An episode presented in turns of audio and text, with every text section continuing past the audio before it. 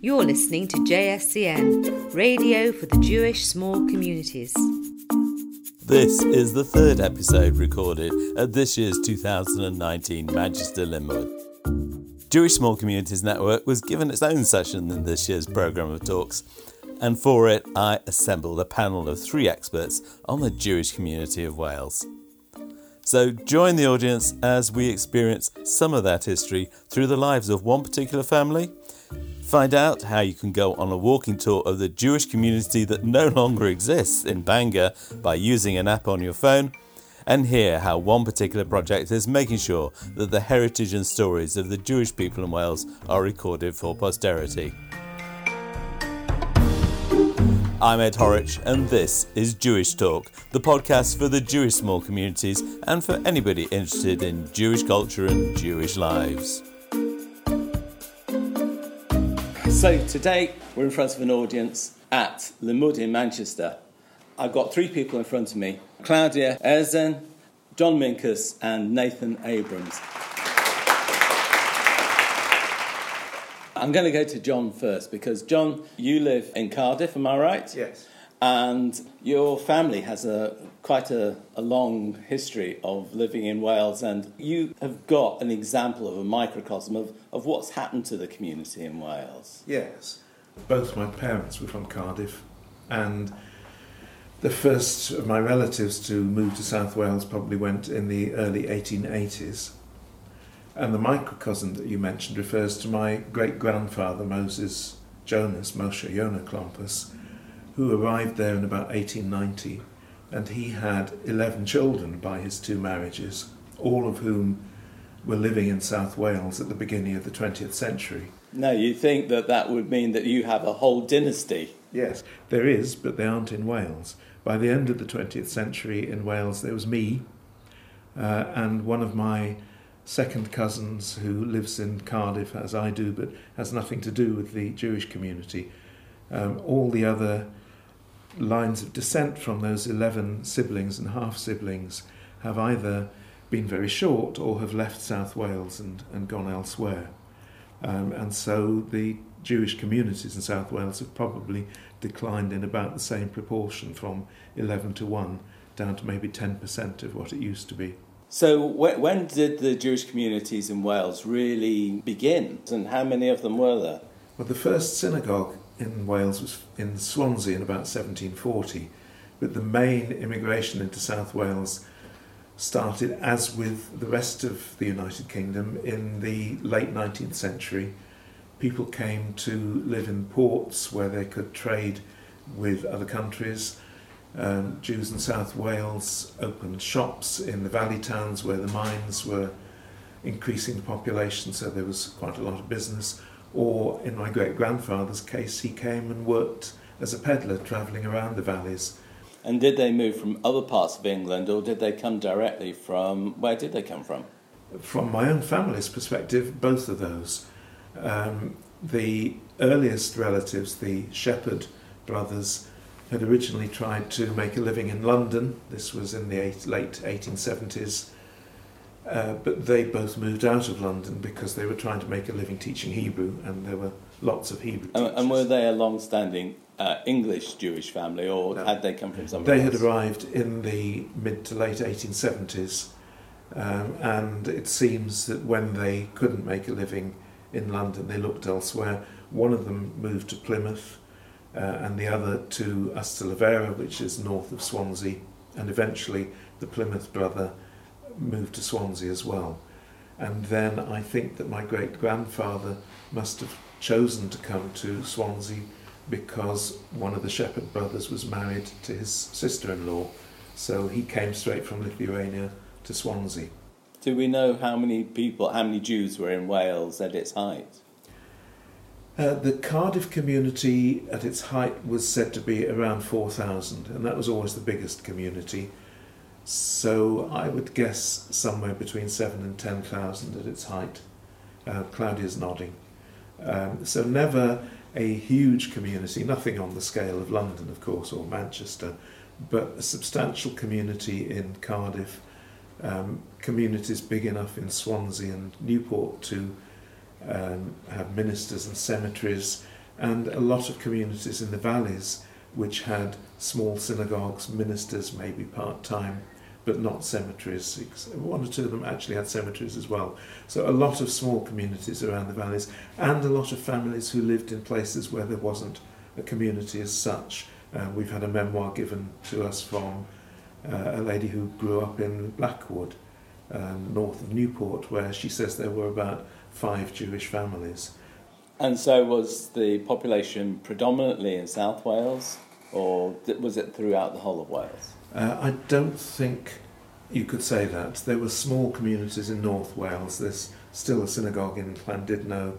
I think there was a community in Bangor, maybe in Colwyn Bay, but Nathan will know more about those. In Mid Wales, if you go about 30 miles north of Cardiff, um, there was there were no Jewish communities. There may have been individual Jews, but I don't think there was ever a synagogue outside that South Wales Valleys area. I mean, a bit further to the west, Swansea, Llanelli definitely had a synagogue. Michael Howard was from Llanelli, Lord Howard.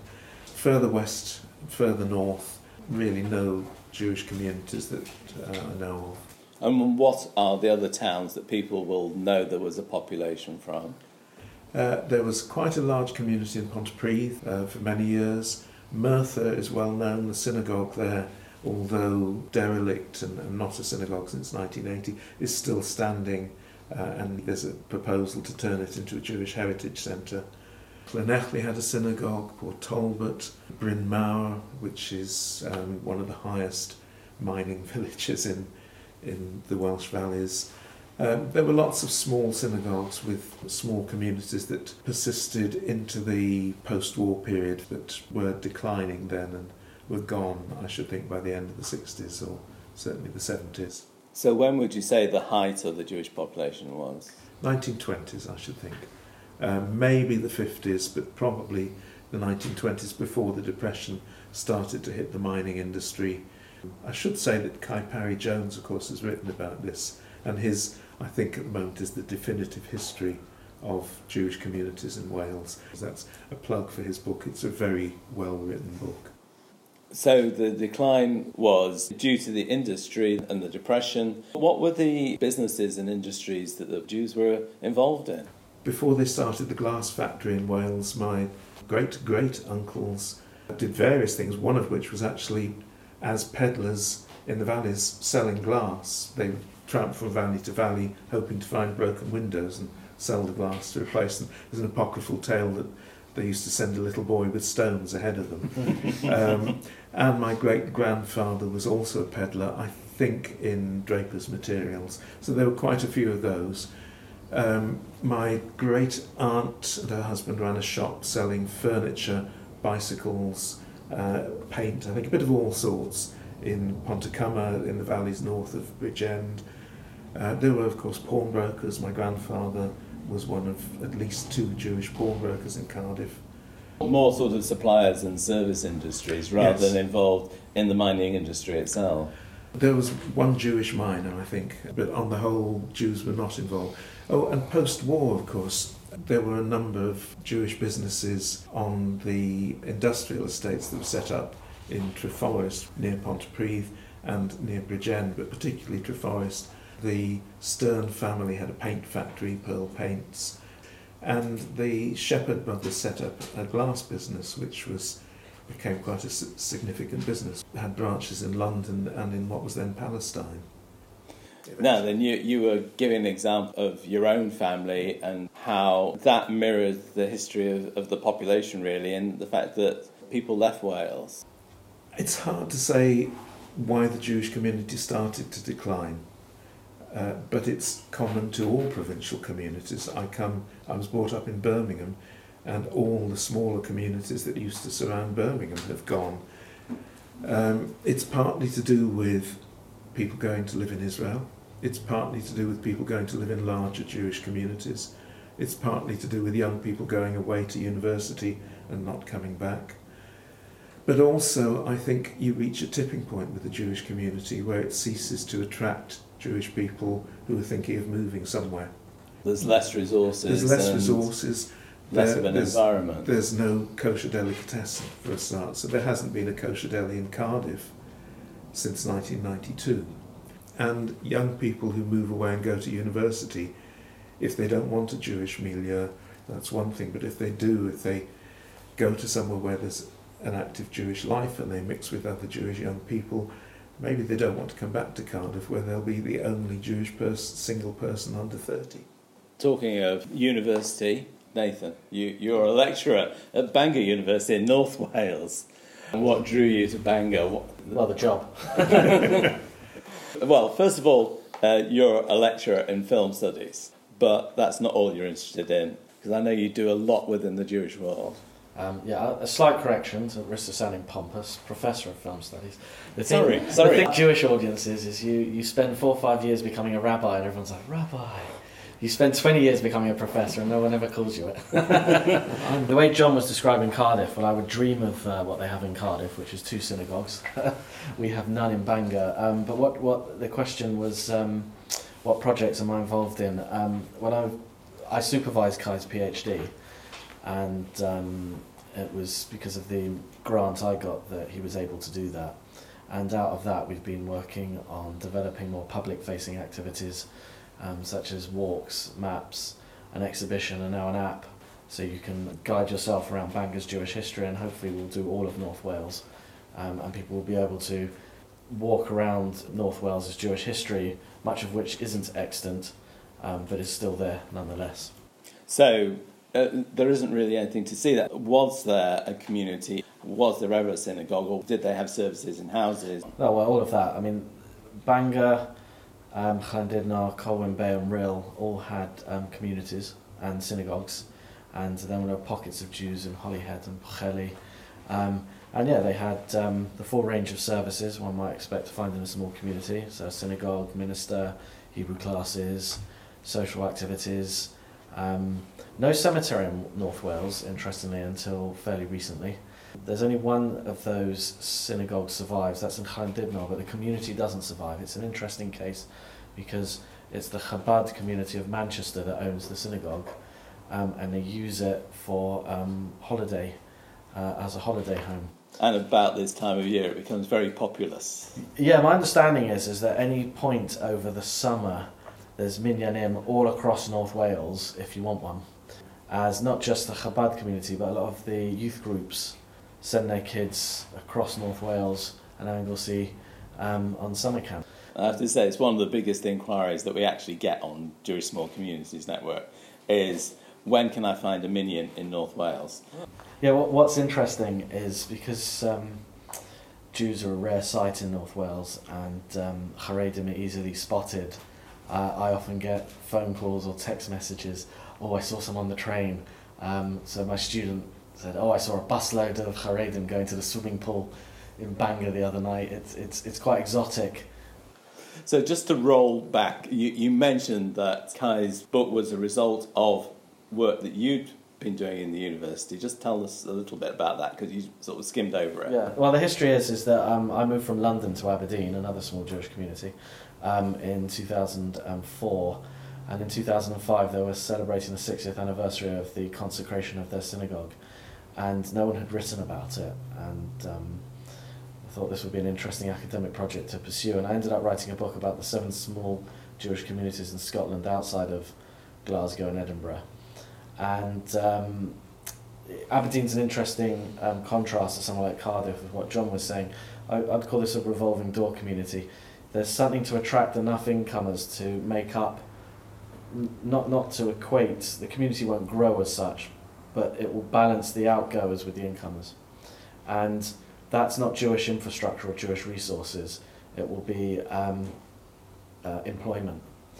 And the interesting thing about Cardiff is Cardiff might have more employment opportunities, but it might not be the kinds of employments that maybe Jews want to do. Um, whereas in Aberdeen, they've managed to maintain a synagogue there um, because of two universities and a hospital and the and the um, North Sea oil. At one point, there were three Jewish helicopter pilots ferrying oil workers across the North Sea. So Cardiff's interesting because it's developing in the cultural industries, but obviously that's not enough to attract young Jews. Anyway, I'm getting off the point. So in 2006, I got my job at Bangor. Um, and I didn't want to do all the work myself on North Wales because of a new job. What we did do is we did we got ten thousand pounds from the Clore Duffield Foundation to rejuvenate Jewish life in Bangor, pun intended, and um, we did an exhibition then and a walk and we did study days and we had we had quite an active social cultural life for a while. After that, I then got this money from the Arts Humanities Research Council to fund Cai's PhD. So um, again, it's a similar case to these communities in Aberdeen. They had existed, but no one had really written about them, and Cai pulled it all together. His was the first PhD, I think, to explore all of Wales in significant detail, um, and used a lot of oral history, and um, and to consider the position of Jews in and from Wales. And uh, uh, there's a community in Welshpool, um, so it's a number of families, and they congregate every year. I, I think they sort of meet once a month, or at least they were doing. Yeah, I don't know too much. Right. Um, um, well, North Wales geography is such that it's um, it's a real hassle to get anywhere between north and south, and that's one of the reasons why there were so many valleys communities. Is they might have been geographically very close in terms of a mile or two, but that mile might have been well, if it was Bryn Mawr, quite a steep walk on a Shabbat. So that's why you had over 20 communities in South Wales. But the interesting about Wales is North Wales has more connections with Liverpool and Manchester than it does with Cardiff, which is a four-hour drive. Um, I'm closer to London than I am to Cardiff. That's one of the problems in kind of creating this sort of pan-Welsh Jewish identity. So let me go back and ask you about the the walks and the app. You already mentioned I've got the app on my phone. What does it do for people? Okay. um, if you download um, an Android or Apple um, Walking Jewish History, it's a self-guided tour of Bangor's Jewish history. It's geolocation, so you walk around. It will tell you a little bit of history, where you are, what, what happened there. Um, we have before and after photos. So you just slide your finger and you'll see what it looks like today and what it looked like then. And we've added extra information where we found it, newspaper details. So an example of an industry that attracted Jews, probably the height of the Jewish population in North Wales was during World War II when there were a lot of evacuees from London and Liverpool. The BBC moved up to Bangor during World War II. No doubt included some Jews, um, um, people from Liverpool. Leonard Rossiter, not Jewish but famous, moved to Bangor during World War II. Um, and part of that emigration um, were three different diamond cutting firms in Bangor. So Hatton Garden of Bangor. Uh, yeah, but these are more for um, they were considered essential for wartime industry. So not not not not that kind. Of Whatever, I'm no expert. Well, Manicum Dan is one of the most famous ones. So there were three different diamond cutters, and interestingly, one of the descendants of one of the families who moved, Karel Lek, is an artist, and he just celebrated his 90th birthday. And if you do get across to North Wales, at the Royal Cambrian Academy in Conwy, there's a lovely exhibition of his work. He's still resident in North Wales now. Anyway, so you can download that app. The idea is that as we get more information and a bit more money, we can add to it and include other communities. We gave it a suitably generic title, Walking Jewish History, that there's no reason why it's confined to Wales or even North Wales. So if another community said, oh, can we put our material in your app, there's no reason why that couldn't happen. So there are various projects which are trying to create Jewish trails ar- around Yes. the country. So the idea would be to link those into it or something similar. Every time you create an app, you've got to pay a, a big startup fee for each time you create an app. But if you have a pre-existing one, you don't have to pay all those things. So ideally, um, and as a segue to Claudia's project, is we will link up and have a Pan Wales Walking Jewish History app if they want to join us. Um, we could include Liverpool and Manchester, and, and, and you know, there's no no reason why we couldn't do this for everywhere. The other thing we've done is there's we also have an exhibition that we'll bring to Cardiff in November. And is that going to go anywhere else apart from Cardiff, or is We would be happy to go anywhere anyone wants us. As a suitable segue intro into Claudia, who has been working with the Jewish History Association of South Wales. came into existence in 2018 and the whole aim of existing is to identify, collect, preserve and share Jewish heritage in South Wales.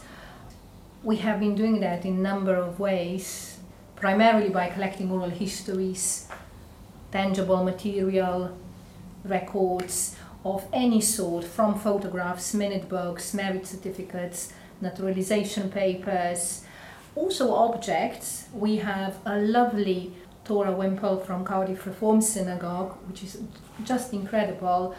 And we digitize all the material, uh, we catalog it, we work with archives and museums in South Wales, and then we try to share this as much as possible online on People's Collection Wales website. We just started a touring exhibition across South Wales for 14 weeks. We have designed 23 talks and are still delivering them. They will end in September. Um, so we, we are trying to bring as much of resources together as possible. So, uh, what did you call it? Torah wimple. What, what is a Torah wimple? Uh, it's not a term that I'm familiar with. The bind, No, no, it's it's the not. binder that goes. Right. It's the first thing that goes on when I the mean the scroll. belt. The, the belt that holds the two holds it ends Well, you together. know what? I, I get asked to put that on all the time, and I never knew that was what it was. Binder was what we called it, but wimple is obviously the technical term. Yeah. what, what, what are the other exciting things that, that you now preserved, archived, all the stories that you've heard? There were so many. Well, some of the people are still in Wales. Many of them have moved to bigger cities, bigger communities for all the reasons that have already been enumerated. So we went to um, Bournemouth and London. Uh, when we couldn't go in person, we collected a written story that was a case in Leeds. The most interesting thing was just witnessing people sharing without any reserve, sharing their life, their stories, life of their families, their memories. They didn't have any problems talking to us. We were strangers to them, despite having got in touch a- week or so before. They didn't know us, and yet they trusted us completely, and they shared um, their most intimate stories and memories. And sometimes it was sad, people were crying. Uh, we laughed together, they shared anecdotes, um, they heard from their parents because these memories, they are not only personal experiences, often they were received memories. So, stories they received from their grandparents and parents. One of those being, uh, for example, in Bryn Mawr, a person now living in London his ancestors are from, from Bryn Mawr, and he spoke to us about what he calls Cheder Boys Revolt. Um, when one of the Cheder teachers spanked one of the boys, and in return, all the boys revolted and uh, refused to attend the classes. So they would still go regularly at the time, they didn't tell their parents, and for quite a long while, the parents didn't find out the boys were not actually attending the Cheder classes. It was just accidentally when one of the parents went to see the teacher that they found out. And all the boys wanted was for the teacher to uh, apologize, and they did. The teacher didn't want to do that. And I'm not from Jewish background, so it is very, very interesting to hear personal experience of a person growing up in Jewish environment and how it was like in Cardiff in 1950s and 1960s or in a small valley community And what are the sort of audiences that, that you've got for the talks and the exhibitions? Where does it go? Who, who comes? Uh, it's very varied. We have local history societies who ask us to come in and give a talk, so that's more focused audience. But then we also have a completely general audience, and that specifically uh, happens when we have our exhibition, because with each exhibition we also have a talk, and it's open to everyone. They probably come because they are just interested in finding out more. And that is the aim of the project. In South Wales, what I heard again and again was people, Jewish people in South Wales, they are not visibly Jewish. It's not like in London um, when people are visibly Jewish and make no mistake about them being Jewish. That doesn't happen in South Wales. Many people go through their lives without ever meeting, knowingly meeting a Jewish person. So they are interested in this minority group that has been living in Wales for the last 250 years, but not knowing a lot about them. And they are interested in their ways of life, in their uh, tradition, in their history, heritage, contribution to wider Welsh society, uh, to arts and culture, economy. And that's probably the, the, the general appeal of what we are bringing. So the general public probably lost the knowledge that there was a significant Jewish population in Wales. Do you think the Jewish population have an understanding of their history in Wales? Those who don't come from Wales in the first place, have you had any feedback on that? I don't think they appreciate the extent of Jewish communities in Wales. They do know they are there, but please do correct me, Nathan and John, if, if, if you know better. I think they know Jews settled in Wales, but I don't think they appreciate the extent and contribution and everything that has happened, and also the very steep decline and uh, horrific decline that we are witnessing today. Guys, would you like to add anything to that? I was just going to tell you about the, the wife of one of the Shepherd's brothers who died on a visit to Israel, to Palestine in the 1920s, and her gravestone in, I think it's Haifa, refers to her as coming from Cardiff, England. So no, not everybody knows that there are communities in Wales. I, I would add that um, it's not just, yeah, it's a general ignorance across the UK. Wartski's started off on Bangor High Street, moved to Llandudno and is now in, um, uh, it's Grafton Street after being in Bond Street and it's an international firm. They made the ring for the um, royal wedding, um, not this one, the one before, um, because of the Welsh connections. And so what you have from humble beginnings of peddling across the Menai Bridge from Bangor to Llandudno, you have a major London firm, and it is called Wartski's of Llandudno, but most people won't think of the trajectory, mm. it, it, it, where it came from, they'll think of where it is, London. Because as London sucks up and swallows everything, including the last remnants of the Jewish communities elsewhere, they forget there's life outside of London uh, and life outside of Manchester. That's a very profound thought, Nathan. I'm just going to go back to Claudia just to ask you where your project, where that project's going, and where you hope it'll go. Well, the current funding is ending in September, so what we do hope is to move forward. We are in, not in a unique position where heritage is disappearing. There are a number of Jewish communities across UK who would be interested in preserving their heritage. So we would like to create a heritage tool or resource that we could share with them through your website and your connections ed. Uh, we would like to do Jewish Heritage Trail first in Cardiff, a digital trail, and would be working with Nathan and using his app, and then obviously adding new locations as we go. Um, the other element we wish to do is looking into Cardiff Reform Synagogue's memorial tablet, which has names of 202 people who died in Holocaust and their relatives of Cardiff Reform Synagogue members. And we also wish to work with local museums across South Wales to identify the material they have and Jewish material and help and improve the interpretations and digitize and make that material more widely available. So there are a number of things we would like to do and hopefully we will be successful in gaining another another grant. Claudia, John, Nathan, thanks for joining me and telling me all about the Jews of Wales today. Thank you. Thank you. Thank you.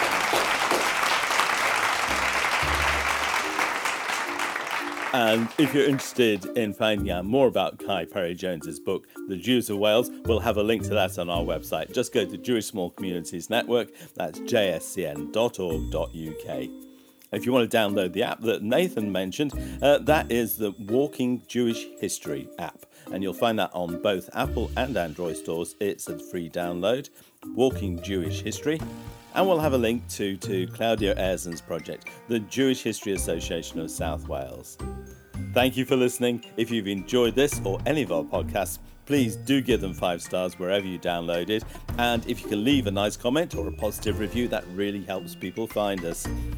Till next time, I'm Ed Horwich, and this is Jewish Talk, the podcast for the Jewish small communities.